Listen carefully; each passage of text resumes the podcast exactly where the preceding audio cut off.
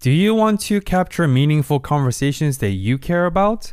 Spotify for Podcasters allows you to make a podcast super effortlessly, distribute it automatically everywhere, completely free, and even earn money doing it. Did I say free while making money? What happened to capitalism? Use your phone or computer, hit press record, upload, and start creating today.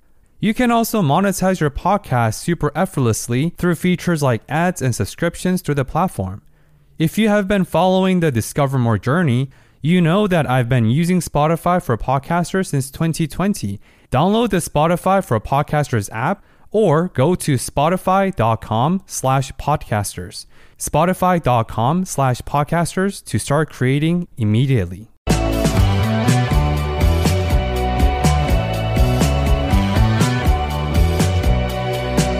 Hey everyone, welcome to another episode of Discover More, where we strive to discover more through intentional dialogues.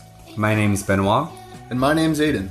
This podcast will serve as a space to exchange ideas from the collective experience.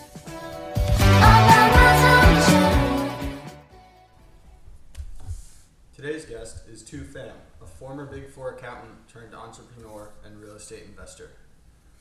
Good morning, Tu. Hey, Aiden, how's it going? Good man, how are you? Not too bad.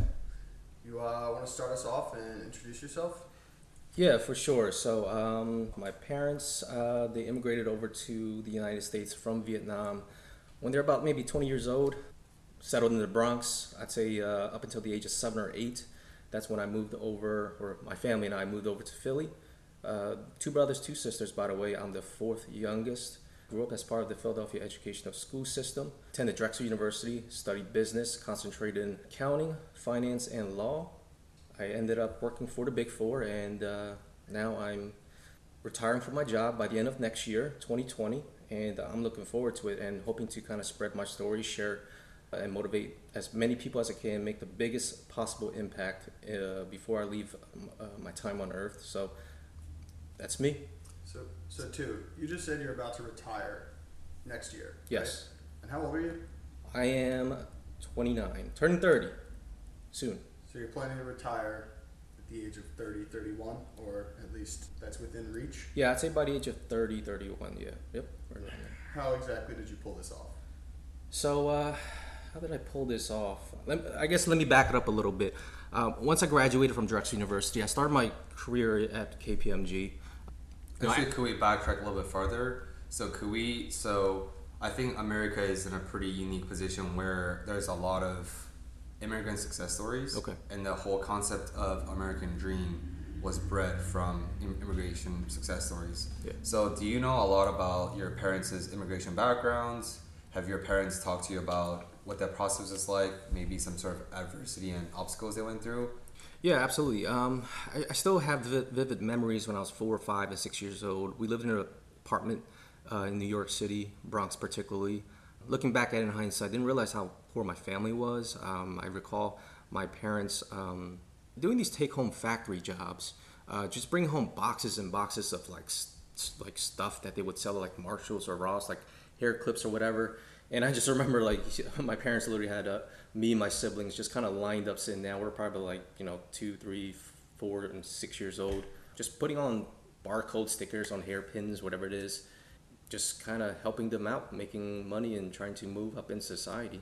And uh, that was uh, where I think early on in my age, uh, my parents, they, I realized how stiff they were when it came to education. I, I, I have vivid memories when I was a five year old, no, six year old, when I was in first grade. Pretty happy. I had my first homework thinking I'm this big boy, big kid. And all I'm really doing is spelling out dog and cat. And um, as soon as I get home, my dad pretty aggressive with me and says, "Get out your homework and do it now." I was like, "Shit, okay, all right, um, let's. I guess I'll do it." And and you know, from that day on, I kind of got the gist of where my dad or I guess my mom wanted me to kind of take this educational route. So uh, really, at an early age, especially at that ripe age of like five, six, when you know your subconscious mind is still not quite, it's still pretty softened. Um, and root that in my in myself at an early age, I think was pretty critical to uh, uh, you know just having the work ethic that I have today. So because so we are both Asian Americans, and when I look at myself through my resume or like holistic lens, I realize education has always been a very integral part of who I am as a person. And if you look at across different culture and different ethnicities in the United States, I think Asian Americans definitely put education on a pedestal because for a lot of our immigrant parents, education was the key for them to, you know, that path to success, right? And you know, how was that like for you? And do you feel that your parents' disproportionate emphasis on education really gave you that head start, or maybe? Yeah, it really kind of um, pushed me through, at least up through my college years. You know, it was just kind of more like I don't want to say senselessly, senselessly and mindlessly just powering through the years of education, but in a way, in a sense, it's sort of that's where it was. It was just I was kind of just getting these A's and studying as hard as possible, getting the po- best possible grades, but at the same time, not really knowing why, just kind of doing it because that was what I was told to do. So, in terms of so because like Asian Americans put education on such a high pedestal, however, I think we live in a very interesting era where information is so ubiquitous and education is gradually shifting from the traditional sense of you know uh, K to twelve, college, masters, PhD. Now you can access literally anything online. Yes. Self education, right? Yep. And of course, I think self education self education definitely played a inseparable significant role in your life later on Yes. once you became a real estate investor, you're an entrepreneur. Because we talked about before where public education gets you a job, but self education creates a living or uh, generates wealth Yes. for a lifetime. Gotcha. Because when you do hop on that self discovery journey, you're going to exert twice as much effort because you want to learn Yep. versus impose quota or impose metric or arbitrary grades that's imposed by the institution. So yeah, but yeah, back to your uh, your parents. You growing up, you said in hindsight you realized you didn't realize how poor your family was. Yeah. So when you were growing in the midst of the experience, did you never like? Did you find yourself comparing what you had or what you didn't have with other people? Or why did you think that you were unaware of your, I guess, socioeconomic uh, status? Um, well, I guess I, I think um, I think at that time I was only about six or seven years old, so I, think it would be expected I, that I would be unaware. Um, but as I got older, I would say maybe towards the high, high school grade or so, yeah, you started to be a little bit more aware. You start to kind of be more in tune with social media or the media in general, and just kind of seeing how the media depicts and portrays the world. So being in high school, you're seeing how others are are, and you know that's I guess that's your benchmark and your ba- baseline to see um, you know uh, where where you stand with others. As I got older, yeah, I did become more aware. So we mentioned that education was a big part of your upbringing, right? Your parents really encouraged you to take school seriously, learn as much as possible. How did that impact you once you graduated college? Because I know when you're studying almost all day, every day, from first grade to 12th grade, and then throughout your college career, once you get on the other side, what, how did you use that emphasis on learning to learn about either the world or yourself? Like, what did you put that educational value towards? I mean, so once I graduated, um, yeah, I think education was kind of behind me, at least on a formalized paper, credential, degree type of thing route. But you know, educa- education. Yeah, but you know, as far as like self education, that's a whole completely different uh, game and level. I just felt like my just overall education just sort of stopped in a way because I had never learned how to really, I guess, self educate myself. You know, I went just I was just kind of working. It was just kind of like, all right, go to go to work, go home, make some money, pay some bills, maybe work out, maybe hang out with some friends. But then it's just like rinse and repeat. I'm like, all right, where's this going? Is I'm, I'm I'm probably about four years into this. Is this all that there is to life?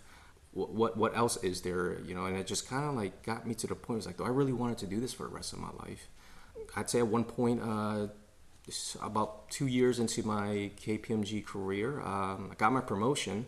Uh, then I dipped probably about a couple months later. I took about seven months off. What did I do during this time? Uh, looking back at it, I was like, man, this is actually a time worthwhile to trying to stay mentally in tune as well.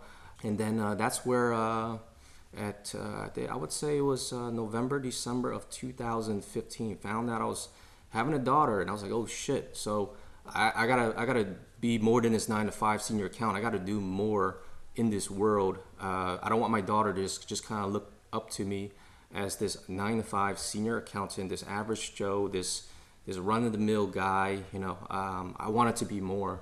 I didn't want to just blend in. wanted to step out and separate myself.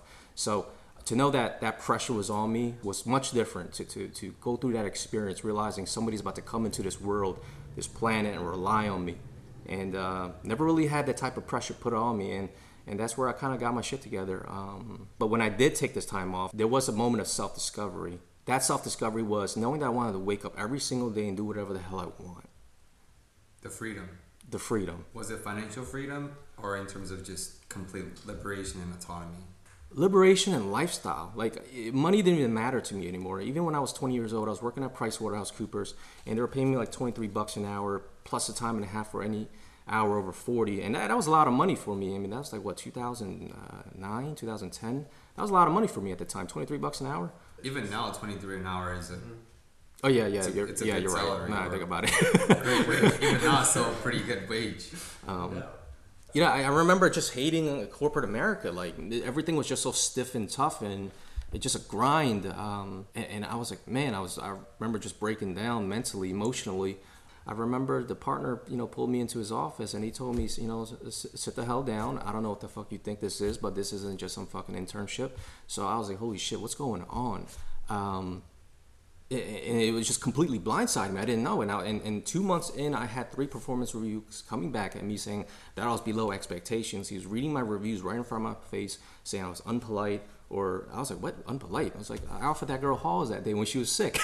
yeah. So, um, but anyways, I didn't realize how people were perceiving me. Just looking back at it in hindsight, I remember, you know, after that 40-hour work week, working with that one senior associate, and I'm asking, hey, was there anything that I did that I could improve, you know, going forward? And she was like, nope, you, everything was good, and you know, complete lie to my face, and and that's where you know I got that performance review read in front of my face by that partner that hired me and it really shook me it shook me to to really put on a stronger work ethic out there. Not that I lacked any work ethic prior to that, but I only had that I guess academic work ethic. But in terms of like the professional working ethic, um, that's where I think I've really started to develop that grit and grind and to really kind of funnel and power my way through the rest of corporate America and even to, to today since I'm still working. So. It sounds like it's more than just work ethic, right? Because you were working very hard before and after your performance reviews, right? Yeah. It was more so awareness, from what I'm hearing. Like, yeah, you shined a light on how you were showing up on the day to day. Because, I mean, what did the Big Four work day look like? Like you said, it was really tedious, but what were you doing regularly? No, you're absolutely right. It was just strictly awareness. Um, honestly, I was kind of like probably just pacing and BSing and maybe playing some solitaire and FreeCell. I, I, I swear to God, I became a FreeCell master at PwC. yeah, it was just it was strictly awareness, man. Uh, you hit it right on the money. Um, it was awareness. I just didn't know. So whenever I see somebody else out there struggle nowadays in corporate America, there's actually this one kid that's happening to right now. Uh, you know, I, I forgive him because I just know that he just doesn't know any better. And if he did, he would do better. So because yeah. in order to fix a problem, you first have to acknowledge that there is a problem. Yes, and as a matter of fact, this past week he approached me after like four months, like actually months out of nowhere, just asking to, hey, can I have a 15 minute conversation with you? I'm like, sure, what's up? And he said, hey, I'm just sorry for the way that I behaved and acted uh, over the past, you know, months. I was like, dude, I, I mean, you didn't do anything, but I, okay. Um, but I, what I was seeing was just development from him, um, recognition that there was something wrong and that now that he's aware of it um, i know that he can do better because everybody is teachable. I know anybody can change at any moment. Despite how stubborn somebody can be even at a late age uh, in their life i know that they can absolutely change. It might be a little bit harder but it's also very possible and as long as it's possible it can happen. Back to because i think we all have all three of us have something very commonality I used to be a former management consultant, and I realized I was very unfulfilling, so I left that sector, the corporate America money machine uh, sector, right? Mm-hmm. And Aiden used to be also former Big Four accountant, similar to you, and he also departed after a year. So, was there like a point where you realized this isn't the life for me, or was it more of accumulation of experiences and accumulation of unhappiness? It was accumulation of experiences and accumulation of unhappiness. I like to t- kind of tell a lot of um, folks that, and I like, I like to use this analogy. Take an overweight, obese person who's 300 pounds. he or she catches a heart attack, goes to the doctor. Doctor says, "Hey, you better lose 150 pounds or you're gonna die." So now this person is faced in a very traumatic situation to say, "Oh shit, I better go get my ass up and do something with myself. Otherwise, I'm gonna die." So my traumatic experience that was me having my uh, first daughter. Yeah that, that, that was the impact that woke me up and that's what kind of drove me to uh, do better. You know when, whenever it came time to whenever there was a struggle that i've had in real estate it wasn't the thought of money that powered me through. It was the thought of a purpose and who am i doing this for? Why am i doing this? That really drove me into getting to that next level that next gear and to really power through all of that uh, those challenges and being able to just maneuver through all the hurdles that life's going to throw at you. So yeah when i did struggle I, I didn't think about money. I, I, thought about like you know my daughter my future lifestyle my family uh, generational wealth um, those sort of things that came to mind and those were stronger pulls because of the purpose being stronger. I think that's what created that gravitational pull for me to pull me out that current present and kind of into that future vision that i have for myself so um, it, I think it, you know what it really boils down to is uh, how strong is your purpose.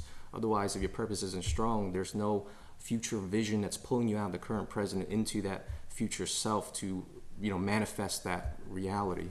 You need that like strong hold, like true north almost. Yeah. Otherwise, yeah. you're just I guess living living aimlessly. And, and, and likewise on the flip side, um, if anybody's going through any mental struggles and they're all they're doing is constantly is thinking of the past past the past. That has a reverse gravitational pull that i think you know because all they're doing is just kind of squandering in the past uh, thinking of you know whatever has already been done. And as a result there's just no progression towards their life because of their focus what their mindset is on. It's not towards any vision that they have of the future but instead picture of something that has already happened. Um, so therefore you know if the focus here is understanding, you know, where your conscious efforts are focused on. That will definitely dictate where you're going to go in life. Aiden and myself, when we decided to depart our lucrative private sector positions, it wasn't easy because a it is lucrative and it is like prestigious, right? So like when you decide to depart from that part of your life, that journey, was there any oppositions from maybe from your family, from your friends, from yourself, and how did you navigate those um, th- there was one. There was one guy. Was, I guess he was like a family friend. Um, he suggested I don't quit, and I, you know, I think that was just him, you know, giving me that safe, conservative approach to life. Um, but other than that, I didn't really share my. Yeah, I didn't really share too much with anybody um, at that time. Uh, I can't really recall what my mom said. But I mean, regardless, I don't think she had to say over that. it's my job. Yeah, so uh, you know, after I quit my job at KPMG, that's when I took seven months, and uh, yeah, that was the moment of self discovery. I was honestly, pretty, you know, a little bit lost uh, at this point.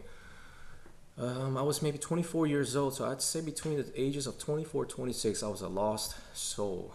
Didn't know where I was going in life. Uh, just could didn't even know who to identify with because I didn't have my job anymore.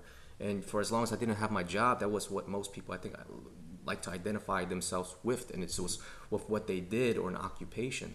So you know, to, today when people ask me, um, you know, what do I do? I don't. I don't say I'm a senior accountant. I say I work as a senior accountant. I mean, it's interesting that it's like a shifting identities from that senior accountant to like your new identity, more or less. But I completely see what you mean with that because when I personally worked at the Big Four, it's like the light at the end of the tunnel for so long, right? Like from the moment you said you were going to major in accounting and finance, that was almost the thing put in front of you is work at the Big Four. So for me personally, it was like an identity struggle leaving the Big Four because that was like what was put as the light at the end of the tunnel for the moment I decided to major in accounting.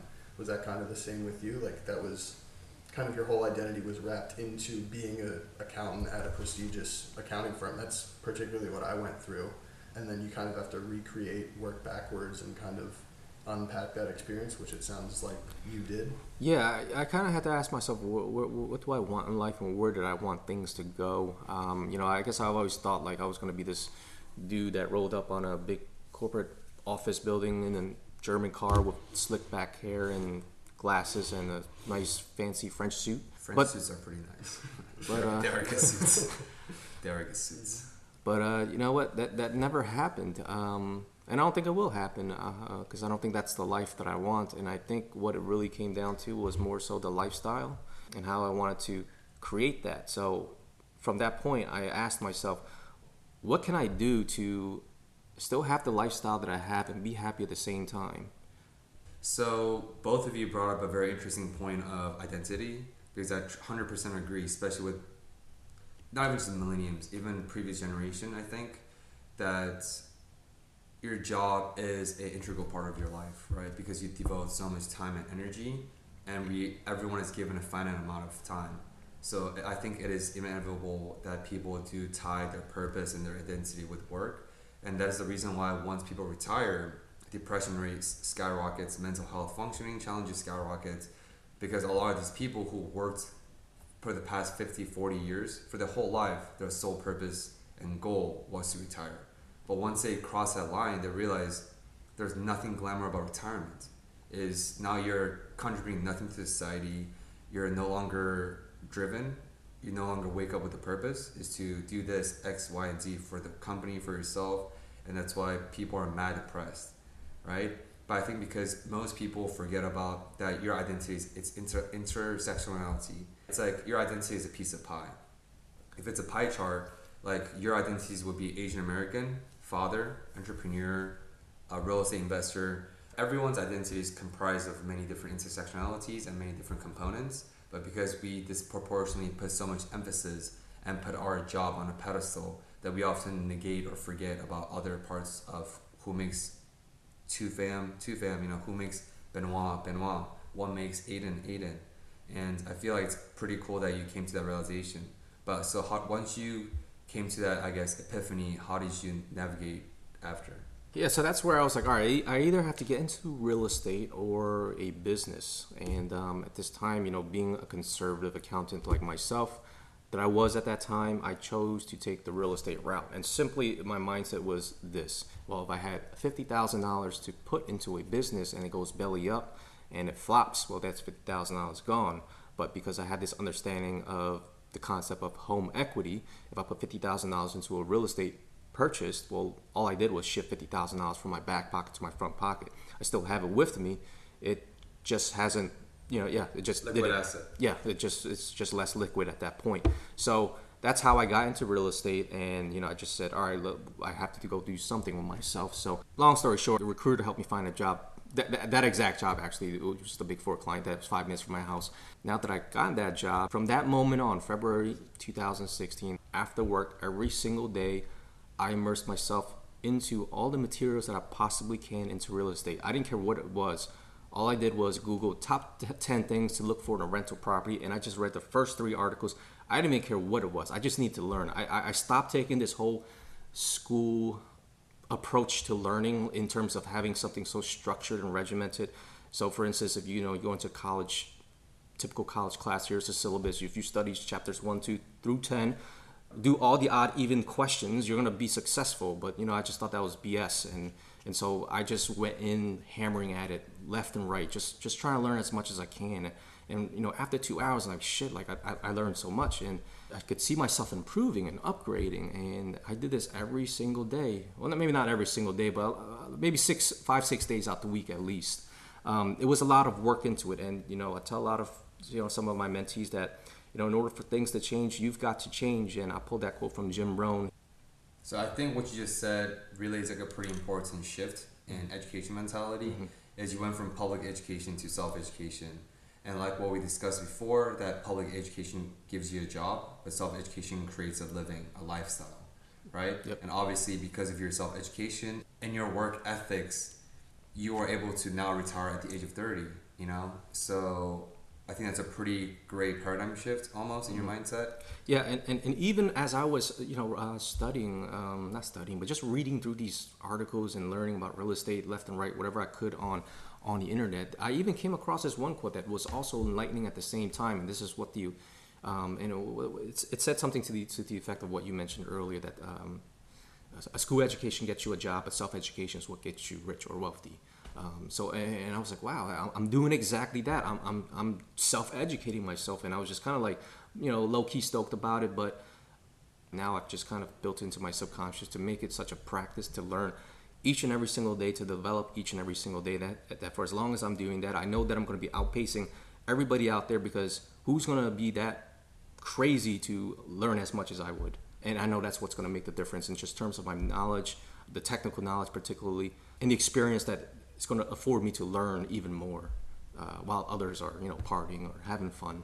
And even with all of that, it's self education through different perspectives, right? You said it didn't matter what author it was, what article it was. You were just reading the top three things, kind of immersing yourself, I think you said. Yep. Like an immersion process, which I think is really interesting and kind of crucial to point out. You're learning from all different perspectives, right? It's not what the teacher thinks you should read. Kind of like that self education from differing aspects. And from what it sounds like, you didn't have an experience with real estate when you first jumped into it, right? You just started at baseline zero and learned as much as you can from all different sides of the sphere, right? Yes. Yep. Learning without borders. Exactly, that's a good way to put it. Yeah, it was just not structured. That's why earlier, as I mentioned, a school approach to learning is very structured. It's very syllabus oriented. So you know, just kind of shooting your learning at all different angles, whatever appeals to you.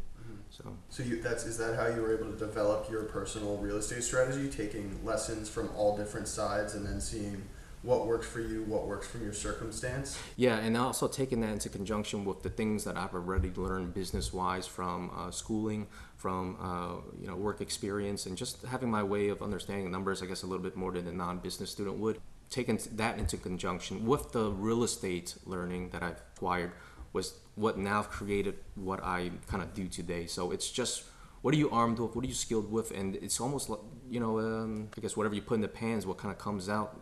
I mean, considering that, can now we like jump into what exactly came out on the other side? So you threw all this knowledge into said pan. Now you're plating this dish. What's your real estate strategy that has allowed you to potentially retire at the age of 30? So, so my real estate strategy was this. Um, given that where I currently was at that time in February 2016, I was probably earning about $3,500 per month after tax, right? So I thought From your real estate or from your job. um, fr- from my job, from my job, I was earning about thirty-five hundred dollars per month after tax. Uh, every two weeks, it was like seventeen fifty or something like that. wasn't much, uh, at least not to me, at least. And I thought to myself, you know what? I, I, just even four days into work, I was like, shit, I hate this job, man. I don't even like it here. And what I've learned is that I just hate being confined and restricted, not just physically, but time-wise.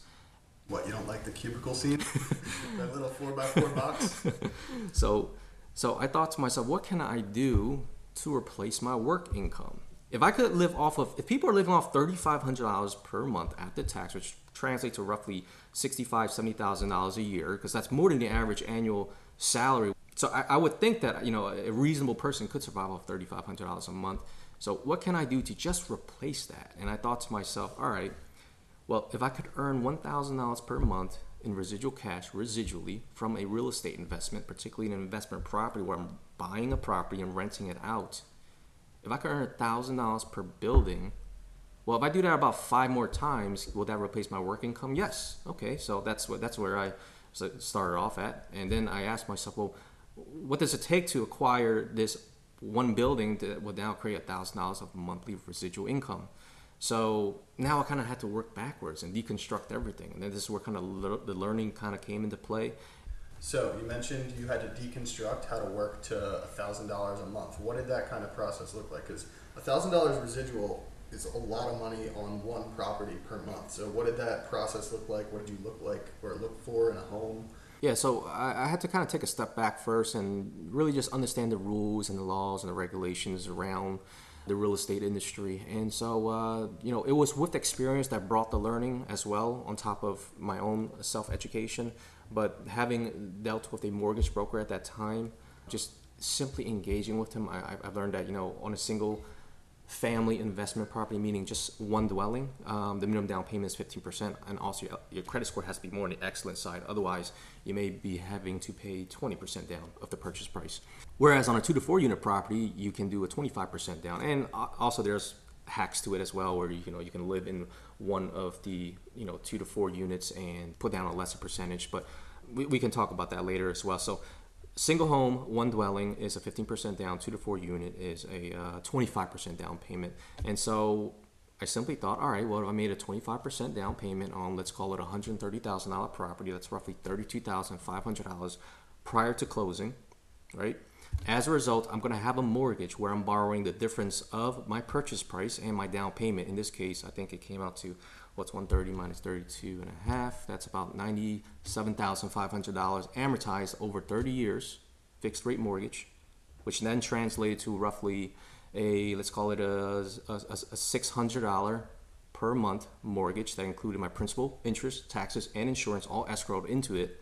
And as a result of knowing that this building that I'm purchasing already has tenants in there, so this is actually uh, an actual property of, of, mine. And knowing that this tenant, there, there's tenants in there already, okay, well, then I asked them, well, what, what are they paying? And the first floor is between the first and the second floor, they're paying a total of $1,700 a month. I verified it by asking for the lease contracts.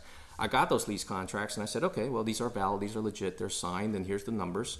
And um, so I thought if I made this decision to make a down payment on a property, $32,500 that I'd saved over years, I would then have a roughly over a thousand dollars of monthly residual income. And I thought to myself, all right, well, if I just do this one time per year, every year for the next five years, I can at least have five thousand dollars of monthly residual income that would now replace my thirty five hundred dollars per month of after after tax income from my corporate job. So I, I, I even took a further step back at it too. From there, I said, all right, do I bust my ass for the next five years or bust my ass for the next 40 to 50 years? So, you know what? That's where it really kind of clicked to me. I was like, my lifestyle is going to change. It's just where I was like, let me just put in the work. If I could do five years of school that I just did in five years, then that could absolutely do five more years of, you know, bust my ass and working. So that's exactly what I chose to do. And, you know, three years into this game already, now I have now surpassed my uh, work income, and it's it's a it's a major relief. And you know, it only happened like maybe a few months ago when I finally signed that lease contract. And I'm about five rental properties, and four is rented out. I'm actually renovating one property right now, so my contract is actually I think working my building right now. So I'm going to check on that later. Just between four properties, all leased out, mortgages, rental income, it's now surpassed my work income, and you know I could sort of see the light at the end of the tunnel and it's it's it's really coming to fruition. And just looking back in hindsight, I was like, wow, I can't really believe that I all of this manifested simply from a thought. But you know, beyond the thought was also behind the, the, the purpose, the power, and the pull that really pushed me into the, the current present time. So I believe there's two things in life. One's controllable and uncontrollable variable. And I truly, truly believe that we're not putting work ethics on a pedestal enough.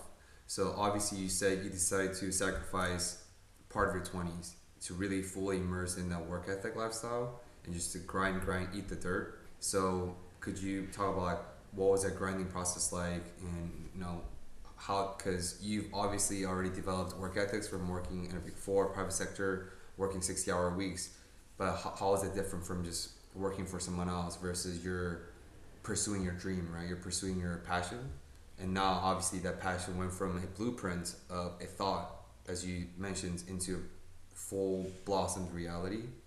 Within that process, what were some of the biggest struggles that you faced as well?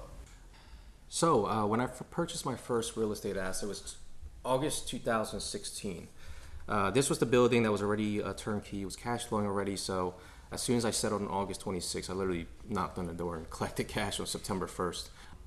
But at any rate, there was one tenant in this building that I did not get a chance to meet when I did first visit the property.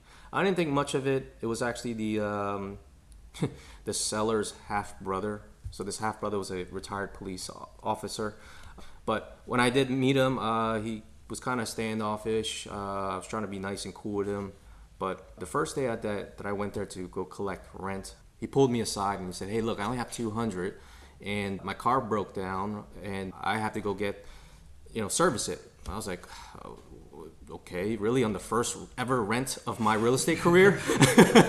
um, so, uh, you know what? And I thought to myself, you know, that's the reason why there's erasers on pencils, right? So everybody deserves a second chance. Um, and, and, I guess at that point, all, like that. all, all, all, all, I could do was just, just, just give him a second chance and see what to take it from there and go from there. And so the second month, I think he owed me with, uh, you know, a, a, a 700 or something like that, including back rent, and he only paid me 600. So I asked him, hey, Will, I mean, dude, you want to pay me the other hundred bucks or what? He said, I'll pay you later. I was like, what? Seriously? He said he was. Long story short, you know, I I, I, I actually uh, came to his house. I had my came with my laptop, had my Excel spreadsheet open. I was like, all right, well, you you make twenty five hundred dollars a month from your uh, police pension from the f- city of Philadelphia. So if twenty five hundred dollars is coming in, I was, I was like doing this cash flow analysis for him, and I was like, twenty five hundred dollars experience coming in if twenty five hundred dollars is coming in, and okay, let's let's assume electric gas is you know two hundred bucks. You got twenty three hundred dollars left over. Like, where the hell is my rent? and he said food, gas, and so I was like, damn, you, you know what? Forget this. I shut my laptop. I said, hey, Will, uh, you're gonna hear from my uh, lawyer. So, and then he just kind of bars and he's like, well, my cousin's a lawyer too. And I'm like, dude, your cousin, your cousin's not a tenant landlord lawyer, by the way, because I actually know who your cousin is. um, so he's not going to be able to help you. But so uh, you know, I contacted my lawyer and um, I got him out there in about two months. Um, it was a much easier process than I thought. Physically, it was a much easier process, but mentally, it was a different ball game. And um, actually, um, and this actually happened about I think three days before the court date. So uh, I think it was like around December third. He was supposed to leave. I came to the property. He wasn't there. I asked his half sister who lived in the opposite bedroom. You know, hey, is your brother here? Did he leave yet? And she said she just didn't know. Um, she was pretty neutral. I think she was more on my side than her half brother actually because I think she just knew he was a deadbeat because she was still paying her rent. So, I, but he locked his bedroom. So I had one of my friend, my handyman, come through and he opened it and his stuff was all still there. So you know, I was like, you know what? I'm gonna go change the lock. So if, if I get asked, I, I'm gonna operate under the premise that he has vacated the property because I have text messages saying that he did leave the property. So we changed the locks that night. And um, man, I was getting phone calls at two o'clock in the morning. So it, was an element of stress in there that just like you're, you're like literally in your worst nightmares a rental uh, on your first rental property uh, investment. And I was also getting calls from his sister because I think her his sister was getting scared that he was trying to break in. So so it, it was stressful in that uh, respect. Aiden talked about this before, where hindsight's always the greatest lessons. Like right now, we can laugh about it. You reflect upon it. It's, it's, it's a cool story to share. But I'm sure in the midst of that, it was immensely stressful. So maybe do you have any recollection, or do you remember what that stress looked like? It was y- you know why it was stressful? It was still I was still in my first year of real estate investing, and I just didn't understand the difference between the conscious and the subconscious mind. And so my thoughts were just like all over the place. Like literally when I went to sleep, it was the first thing was right, right back on my mind. So I just didn't have a firm grip of how I controlled my thoughts at that point in time. That um, it actually became a burden. So Did it ever come into question if real estate was the right decision, right? If this is the first property that you're trying to generate cash flow from, were you thinking, should I have done this? Should I have bought this property? Should I have bought another property? Or did you stay kind of firm in your decision? I think it was a great. Uh, you know what? Uh, yeah, in hindsight, I, I appreciated all the things that happened to me because without it, without that lesson, without that experience of being able to evict a tenant and going through the mental stresses, I am now armed and equipped going forward to be able to now know that I can evict anybody and to be able to endure that mental level of stress. So you know, I, I appreciate those those those uh, hard, tough, gritty times. You know, it's like weightlifting. Like you know, if you're not gonna you're not gonna get those muscles if you don't go through the hard times. Um, otherwise, you know, so it's it's those moments that's gonna make you grow. It's those failures that's gonna make you grow. And and you know, even at that time, I knew like you know people on the outside looking in who was already like kind of challenging or uh, skeptical about my decision to do something like this. They would immediately point their fingers and say, "Ha! I told you so. You shouldn't have done it. Why would you ever do real estate? That's a silly move because you know going to school is a better approach. You know, in their case, and and, and, and getting a job. So I was very cognizant of that at that point in time that I had to kind of consciously and focus my thoughts away from that and to not think about that because those are the thoughts that would tend to make me, you know, I guess lose control of my mind and um, not be able to focus on what I need to focus on in order to build that future. Because it's these useless drifting thoughts that's just going to kind of take away from my time and energy and focus. That's why when it comes to negativity, like I just can't have it. It's it's it just takes away from my time and my effort to consciously put my thoughts towards something more valuable, more focused, and uh, more intentional. So you talked about you cannot have negativity in your life, right? Yeah. And I hate people who dwell and just focus on negativity because like I'm very big on personal accountability because once you're accountable for your actions and once you're not afraid to accept and acknowledge, you know, those Because when you shift your blames and point fingers to the society, to the world, to Donald Trump, to your upbringings, your backgrounds, you're literally and essentially giving your power away. Yeah. Because you have power over what you can control. And once you shift your blame to something else, you lose your sense of control, which creates depression and, and all these anxieties. And I feel like you found a way to sort of navigate that. Yeah, um, growing up, there was there was a person that lived in my house. It was like my mom's friend, and I, and I'm not going to try to shift blame towards him or anything, but I think some of my mindset was developed as a result of being affiliated with this person and his. Well, looking back at it in hindsight, now that I'm more aware of my thoughts, I've realized, wow, my naive young 20, 21 year old self was really subjected to the mindsets of other people and it was constantly shifting blame and focus towards other people. So, for instance, uh, when I graduated from Drexel University, there was another kid that graduated right around the same time as I did. I think one year earlier because he was in the four-year program. I was in the five-year program, but you know, I think I was maybe my second year at KPMG, and I found out that my mom's going to be working for this person who just opened up a nail salon. I was like, oh wow, who is this? And he's like, oh, this kid is my age. I was like, wow, how is he my age and doing this?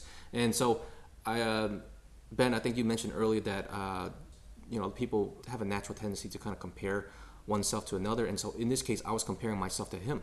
And you're I, comparing your weakness to his strength. Yeah, you're right. Uh, absolutely. I, I, I, didn't even think of it on that level, but yes, I was comparing my weakness to his strength, and I was like, how is this possible? If he's coming from the same environment as I am, particularly in the academia world, Drexel University, how is he then able to do this and drive a nice car and so forth? And so um, at that point, I was like, oh, of course. Well, his family's well off, and his family owns restaurants, and of course he's going to have the financial backing. And so I looked for reasons to why I can't do better. And so for as long as I kept doing that, I realized I wasn't going to go anywhere. But but uh, part of this was also realizing that I was picking up this mindset from other people, which had I been aware of at first, I would have been able to consciously block it out, either by physically not being with this person or just, you know, just not talking to this person, period. But I was just kind of just going about my daily life unconsciously, not knowing.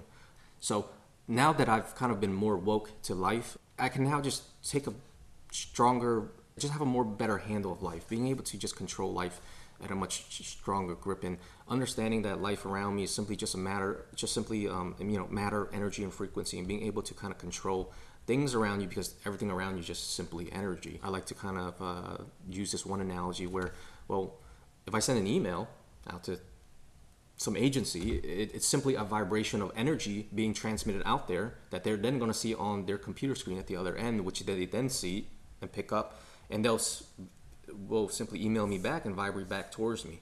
So I'm thinking, wow, that's if that's all that it is. If you try to think life on a much more simplistic level, that's just matter, energy, and frequency. You start to understand, well, shit, I, I can do anything. It's not about like hope or these woo-woo stuff that people like to talk about or unfortunate circumstances. So, real estate is it's a bubble, right? And there's in the city of Philadelphia, in every city, there's so many agencies and mediums that that's tied to real estate Mm-hmm. So I know for Philadelphia, for instance, Philadelphia Housing Authority is an agency where they connect lower income socioeconomic families with affordable housing. Do you do anything with that? So I, have heard about this from I think my my, my real estate broker. Um, and I thought, wow, this is a cool way to kind of give back. You know, just kind of understanding what kind of background I grew up from. Um, I'm not sure if my parents were ever on the Section 8 program, but I, I definitely do know we were like on food stamps and we didn't have much, but we were nonetheless on a government subsidized program. So I thought to myself, well, I'm a product of the Philadelphia school system, and you know, Philadelphia is primarily, uh, I would think, low income families in the inner city. This is probably a great way to kind of give back. So I, I took a deeper dive into the program, kind of saw what it was about, and I like the idea of having this guaranteed portion of uh, monthly rental income. So I thought to myself, well, I could benefit this from not just helping myself, but I can also help other people out too. So I'm about five properties in, and I'm trying to lease most of my properties out through Section 8. You know, it's, it's a, I guess it's a give or take, depending on how I want to take and approach each and every one. But particularly with this most recent program that I'm utilizing, it's called the Housing Opportunity Program. It's a sub program to the uh, larger Housing Choice Voucher Program, also previously known as Section 8 housing.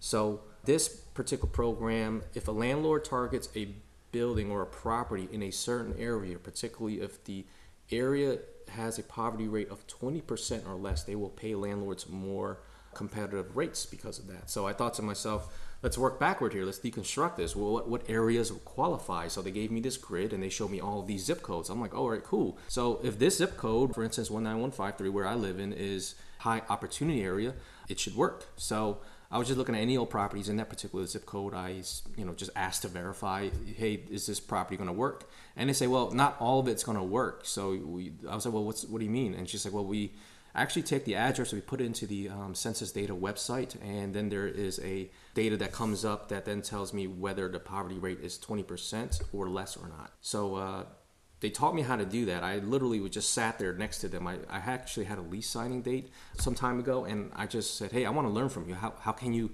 how can you t- teach me how to determine whether this house qualifies as part of the housing opportunity program?" So it was really just going on a website, ten clicks away, and there you go. So from there, I took and ran with it. I said, "All right, well, if I bought this property and, and I made this down payment, here's my mortgage. This is what they'll be paying me based off of this payment grid." this is a good move. So, you know, that's exactly what I did. And um, I acquired two buildings in that particular area. And the whole purpose behind it was to kind of, I guess, deconcentrate low income housing folks into much more better neighborhoods and better areas. The, the, the goal and hope for that PHA program is to uh, place these people in these areas to help better their lives, their ability to find jobs, better schooling, um, because you know if, you, if, if, a kid was coming home every single day through rough neighborhoods where there's gun you know, shooting everywhere, you know it's, it's it's a toll on their mind for them in terms of their employment, their um, their education, and so forth.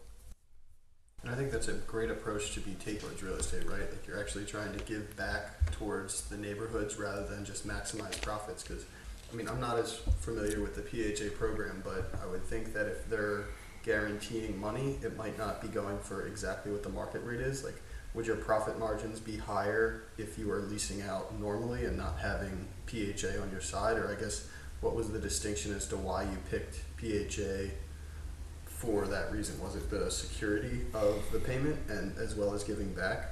Uh, I'm going to trace it back to the purchase of my second rental property. It was right by the Temple University area, and it was right on the cusp of I like to call the hood. And so at that time, I had a friend from college. He worked for Temple Town Realty, and he was trying to help me lease this property out to, to, to, Temple students. Unfortunately, it was kind of out of the way that you know. I guess most of them were reluctant to kind of live in that area.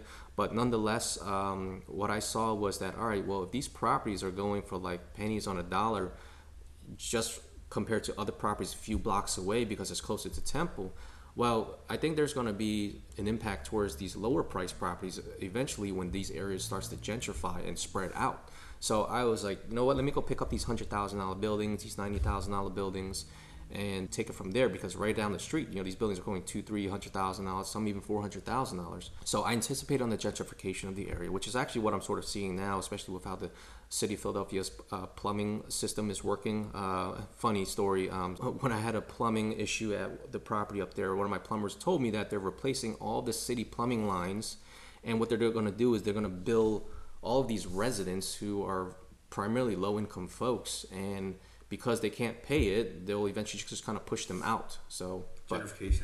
Yeah, um, it's awful. It's awful. And, and, and and when I look back at it, I was like, you know what? They did just redo that whole street and they dug it up, and that's exactly what they're doing. They're redoing all the sewer lines to the properties out there.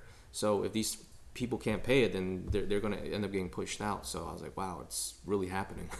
Which almost like reinforced your conviction about giving using PHA as an outlet to give back, right? Mm-hmm. And, and you're also like almost like a vanguard of fighting against like the systematic oppression because the system of Philadelphia is gentrifying neighborhoods, trying to you know increase profitability, trying to you know create traction for businesses by pushing out these lower uh, income folks, and you're almost putting in your valiant effort by creating this almost not utopia, but creating this bubble of safe haven for a lot of you know families out there. So with the so I think a lot of times people often almost look down on like the money making part, but things like there's nothing wrong with making money, right? Right. But because you, found a very effective way to both capitalize on money and also giving back as an outlet, which is great. And so you talked about there's this guaranteed income from PHA, so that's like a security piece. Right. So um, Uh, yeah, this is where I kind of immersed myself into uh, just the PHA process. How do I get a property rented out? And so, you know, I learned that I just got simply just needed a um, PHA certification, which is just like two days of learning. But once you get that, uh, you know, it's just a matter of filling out the application, going through the process of now showing your property. And then once you show the property, if you like the tenant, you ask the questions, you lease it out to them. So remember the tenant doesn't pay any more than 40% of their household income towards the rent. So with that being said, their rent is being subsidized and therefore the government pays a portion of the tenant's rent on their behalf directly to me. So I like that element of certainty, that security. Uh, I think everybody does. They don't make any, they're not any different than a non Section 8 tenant. I think a lot of people get this bad stereotype of that. Oh, all Section 8 people are going to put a hole through your wall. That's not necessarily the case. I mean, my family was poor. They didn't put holes through walls. So I refuse to kind of listen to that that that stereotype, that that clutter. And I remember just even before I did anything, like people were just saying that. I'm like, bro, do you even invest in real estate to be saying this? Odds are you probably heard that from somebody, and you're just simply relaying that to me so that it could so you could sort of sound like you're smart, but that's not really the case. So even my real estate broker would say, you know, kind of give me negative vibes about um, Section 8. And, um, you know, I, I, just refuse to kind of let that uh, stuff kind of go into me. Um, I want to pull up you know, a small quote from Jim Rohn. He said, "Whatever you take from people, simply take advice, act on your own accord, but don't take it as an order." Because I realized that everything that I was doing, or at least in the early part of my real estate career, I was always asking people, "Hey, what do you think about this? What do you think about that? Should I do this? Should I do that?" And it didn't occur to me until one day that my real estate broker told me, "Well, dude, you." You have to do what's best for you. So I was like, wow, like why are you always telling me that? I was like, why wouldn't you just answer the question? I want to hear what you got to say. And so, I, I you know I just sat back at my desk in my office because I um, and I'm just thinking, well, okay, well, what is best for me? You really have to kind of assess that situation because there is no right or wrong way to doing things. And I think a lot of people growing up in today's society think that there's always a right or a wrong. When you look at the way our school, school system works with tests, it's either it's right or wrong, right? Now there's no like middle grounds. So I think that's a really interesting thing to point out because that's implying like a black or white, a black or white, right? And I think the reality of it is, is most of it's gray. Everything is varied from person to person. So many things might work for you that don't work for other people. Like you have a high risk tolerance. Not a lot of people would be able to put a thirty thousand dollar down payment down on a house and trust the process that it's gonna work in the long term? Was it experiences in college or growing up or at the big four? Like being able to put down that much money is kind of like a high risk decision, but then also being able to trust yourself and know that it's gonna either work out in the end or despite a failure, be able to move forward and still be successful. I think there's a multitude of areas, but one particular area that I guess I could focus on particularly right now is uh, gambling. So I started gambling when I was maybe 16 years old. I don't know, maybe before that. Uh, I think in the Asian culture, it's actually a normal thing, uh, particularly in the Chinese, Vietnamese culture. But I remember, you know, in uh, on Washington Avenue when I was like 15 years old, going there during Chinese New Year's, like a kid you not, there's like a six-year-old putting a dollar on on a crab, hoping that a crab comes out on the dice. so. Um, it, it, was a normal thing. So from there, uh, I ventured into sports uh, gambling. I was doing sports gambling through a uh, friend, but eventually I just hated the clutter of doing things with people. Once I did sports gambling online, I, I had much more clarity, much more focus because I wasn't dealing with people, especially people who were trying to burn me for money or doing all these extra stuff that you know it's just kind of created clutter, uh, especially when you're trying to focus on your own bets, but other people are trying to submit their bets because they don't have a bookie. So I was like, you know what, screw this. Let me just block out the noise. I'm gonna put I'm gonna create my own online account. I think I was like 18 at the time, so I just was able old enough to do it. And you know, I was just playing, you know, a couple hundred bucks here and there uh, early on in my career, and and uh, I think it wasn't until the age of maybe um, 21, 22, I was just kind of perusing through the uh, comprehensive list of NFL proposition bets. So if anybody isn't sure what an NFL proposition bet is, it's simply just betting on whether an event will occur or not occur. So, for instance, I can bet that there will be no kickoff or punt returns for a touchdown, and I'll have to risk roughly $800 to win $100. Somebody might think, well, that's stupid. Why would you ever take that type of bet? Because you're putting up so much money. But what they're not looking at is that The odds of that happening is not likely. Although it can happen, I'm not saying it never happened. I've lost it before. Um, I'm taking on the risk that this will not happen in this particular game. Uh, so whatever game that I'm in, I'll just, I'm just hoping it doesn't happen. And as I'm perusing through this list, I'm realizing, holy shit, I could win money on this. I could win money on that. I could win money on this. So you know, at that time, I had a small bankroll. Um, I probably did. Well, at this time, you know, I, I think I probably had like two grand in there. But um, as I got better with, with it, it, in one year, um, I was able to grow it from two grand to about seventy thousand dollars. Now, somebody might think that's impossible. Wait, let's let's let's put a heavy em- emphasis on that. You say you grew from two thousand to seventy thousand. Yes. So um, I just wanted to put that on the record. you know, some people they don't believe it's okay, um, but it's nothing to really kind of put out there to try to impress anybody. It was just something that I did for fun, and, and, and it just grew. Like I, I didn't think I could absolutely do it, but I did. And so my focus wasn't to reach to seventy thousand dollars. My focus was just to re- win something, anything. The whole key was progression every single day. Like if I could win fifty bucks, I'll take it because that was 50 bucks that I probably don't deserve since I didn't put really much effort into it. Although I could then say my effort was the conscious effort but physically I wasn't doing anything. So th- that's the way I saw it. It was just like long-term small wins. So for instance, I was willing to take um, bets such as no uh, a quarterback's first pass won't be an interception. So as long as they threw incomplete, threw a touchdown, or threw a complete pass, but not an interception, uh, I would have to put up twenty five hundred dollars to win hundred dollars. Again, that bet might look stupid too, but there were eventually a lot of other bets that this sports book started to remove from the listing because of the fact that I was making a killing off of them.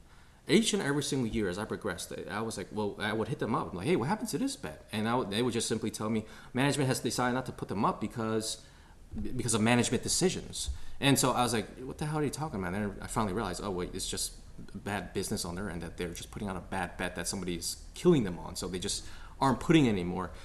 You know, yeah, taking that small, those small win, long term uh, approach mentality that I think kind of rubbed myself off into the real estate career. But more importantly, you know, not everything is all about wins. Um, there are also losses in play. Um, but on a single bet, I remember just hammering away at it. At it, it was no Mega Millions jackpot win. I was betting that nobody was going to hit the Mega Millions. It was either the Mega Millions or the Powerball. And uh, you know they would cap me at I think five hundred dollars per win, so I would keep having to put my bet over and over and over. But long story short, I had put in about thirty-five thousand dollars, and I had lost it overnight. And so um, that was my largest ever single loss from a bet. And guess what? I woke up in the morning, I refreshed the Powerball or the Mega Millions uh, website, and I'm like, why is this still saying 40 million? I think it was the Powerball actually. And I hit refresh because if it's if nobody hit it, it would jump up to 50 million. But I was like, what the fuck? Somebody hit the jackpot, and so that meant I lost. But guess what? I went to work uh, that very same morning, and I was actually still in the Big Four at the time. So um, just had to kind of put my smile on, and nobody knew I lost 35 grand. But all right, uh, let's just keep kind of going about it. But more importantly was how did I handle that loss? You know, did I like bitch, cry, and complain about it? No. Was I down for a little bit? Yeah. I mean, because it's thirty-five thousand dollars. It's not. A, I mean, for me at that time, it's a lot of money. It's still a lot of money now. So it was. It was a matter of how did I handle that loss, and just having these losses over and over again but keep in mind, at the same time, I was also winning and winning too. But more importantly, win more than you lose. Life is not just all about successes, but it's going to be a combination of successes and failures. But then, more importantly, how do you treat those success compared to those failures?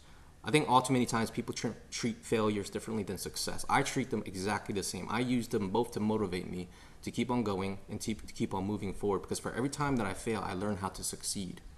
Um, and you were able to get up after that 35 like that $35000 loss wasn't the like last time you made a bet. I think a lot of people would kind of cut off and say all right i'm never betting on the powerball again. I'm never making a sports bet ever again. But you recognize that you had so many wins in the forefront of your betting experience that did you just start like nothing happened? Um, part did you approach it differently or what was kind of that process? My mentality at that time was more knowing that, well, if I could do it, why can't I do it again? And then more of it was just having this inner belief. I was doing this subconsciously. I didn't know. I was. This is at a point in time where I was maybe more. I was maybe 23 years old, not knowing like the difference between the conscious subconscious mind, but just kind of faking myself out, psyching myself into believing like, well, Tu, you, if you created 70 grand, why won't you just do it again then? So that's exactly what I thought, and as a, as a result, I was actually to able to recover uh, most of that money. But at the same time, they were also removing a lot of bets as well, so it, they also limited me in, in that respect. But nonetheless, you know, these trials and tribulations I learned from just gambling, having nights where you know I could be winning three, four grand a night, and there were times where I'm only like twenty grand in a week, and I'm like, shit, I'm, I'm like only two. Uh, my paycheck coming up is only like a fifteen hundred dollars after tax, but I just made uh, twenty grand in two weeks and I was like, "Is this like?" It was kind of surreal, and I wasn't really telling anybody about it, not even my girlfriend, because man, she might ask for a ring or something. So screw that. Um, a big ring, a big ring, a fat ring. hopefully, she don't hear this. As a matter of fact, I'm gonna let her hear this. No, just kidding. Um, yeah, I, I, just kept it to myself. Uh, I didn't really tell anybody about it. Uh, yeah, if anything, it just brought external noise, and, and if anything, I didn't want anybody to kind of think like, I was gloating or anything. But yeah, nonetheless, these gambling moments were these ups and downs. These were there was there was more behind the scenes than just you know punching numbers on the keyboard and then hitting a submit button. But knowing uh, the mental stresses and hurdles that I had to go through, the ups and downs, and then you kind of just realize that life is just gonna go on. And every time I lost, it's like shit. Like there's still tomorrow that I can win my money back on. So you know, on a given night, if I if I lost like four grand, I was like, well, I'm gonna win two grand of that back tomorrow. And that's how I kind of looked at it. It was really the approach, the mentality, the perspective, not not just always being bogged down and commiserating about what just happened, but you know, it uh, that, that's life. And so that's the way that I looked at it. Every time time that something negative came into my life, I always flipped into how can I see this as a positive and it's it, it's that it's that mindset that's what's going to really drive you into being I think in the top one percent. So just having you know worked with other people, I, I, I, can I'm much more observant of people's behaviors now and how they handle adversity. And very oftentimes I kind of tend to hear people just bitch and complain a lot. It's like, dude, it's like just just do it. Like there's nothing else you can do but just give it your all. If you fail, you fail. That, that's it. Don't be afraid to fail. And that's the exact mentality and approach that I've taken to all phases of my life, um, whether it's real estate or, or, or, gambling or relationships, whatever the case may be. But don't ever be afraid to fail. And I think that's how today's society has molded us to be. That you know when you know when you're in this educational school system, you're taught to simply just get A's because you get an F, then therefore you failed, and therefore you know shame on you, bad for you because you got an F. So they discourage you to fail. That's I think the school system is subconsciously teaching our kids to be afraid of that. It's um, almost like failure is the end point, whereas you're using failure as the starting point, the failure to spring yourself forward or like a trampoline into what to do next, right? Learning the lessons from the failures instead of like if you get an F on the test, that's it, game over. There's yeah. no way to move forward with it, right? Right. Whereas yeah. you're using it as the thing to propel you. You said you check successes and failures as the same thing it is the same thing. Like for instance, if I, if I, have a PHA inspection, I know every time that I'm gonna like fail the first time because there's just some stupid thing that they'll like fail me on, but valid things nonetheless. So for instance, like there was a uh, smoke detector I forgot to put on the third floor. I was like, oh shit, I forgot to look up, and so they failed me for that. And you know they they noted a few other minor infractions, but nonetheless I failed the inspection. But because I failed the inspection, they now told me, hey, Tu, these are the six, five, six things that you need to get corrected. Okay, so now I know that these are things I got to get corrected. Hey, contractor, can you come to my house? Can you do these things? How much will it cost? Do I have the money to pay you? Check, check, check. Yes, yes, yes. So therefore, I go ahead. I have the thought. I have the vision. I put it to reality. I go make that phone call. Hey, contractor, let's go through these properties. Let's go through this list and let's see what day you can come out and fix it. He goes out and fixes it. He completes it. I call PHA. Hey, I'm, I'm ready let's get this property re-inspected. They go inspect it, and guess what? They passed me. So guess all I did was simply fail to succeed. Having done this over the last three years, I realized this is such a long game that uh, every single day, as long as you have these small wins, you will succeed in life. It doesn't matter what it is. Like uh, you know, sometimes when I have a day where I look back and I was like, "Shit, did I get anything done?" And I realized there was just no progression. But had I just made that one phone call to the uh, insurance company to, let's say, place the this creditor as the second lien holder of my property, that's one less thing that I'll have to do tomorrow to then lead myself into getting the home equity line of credit that I need, which is actually what I'm in the process of doing right now. So.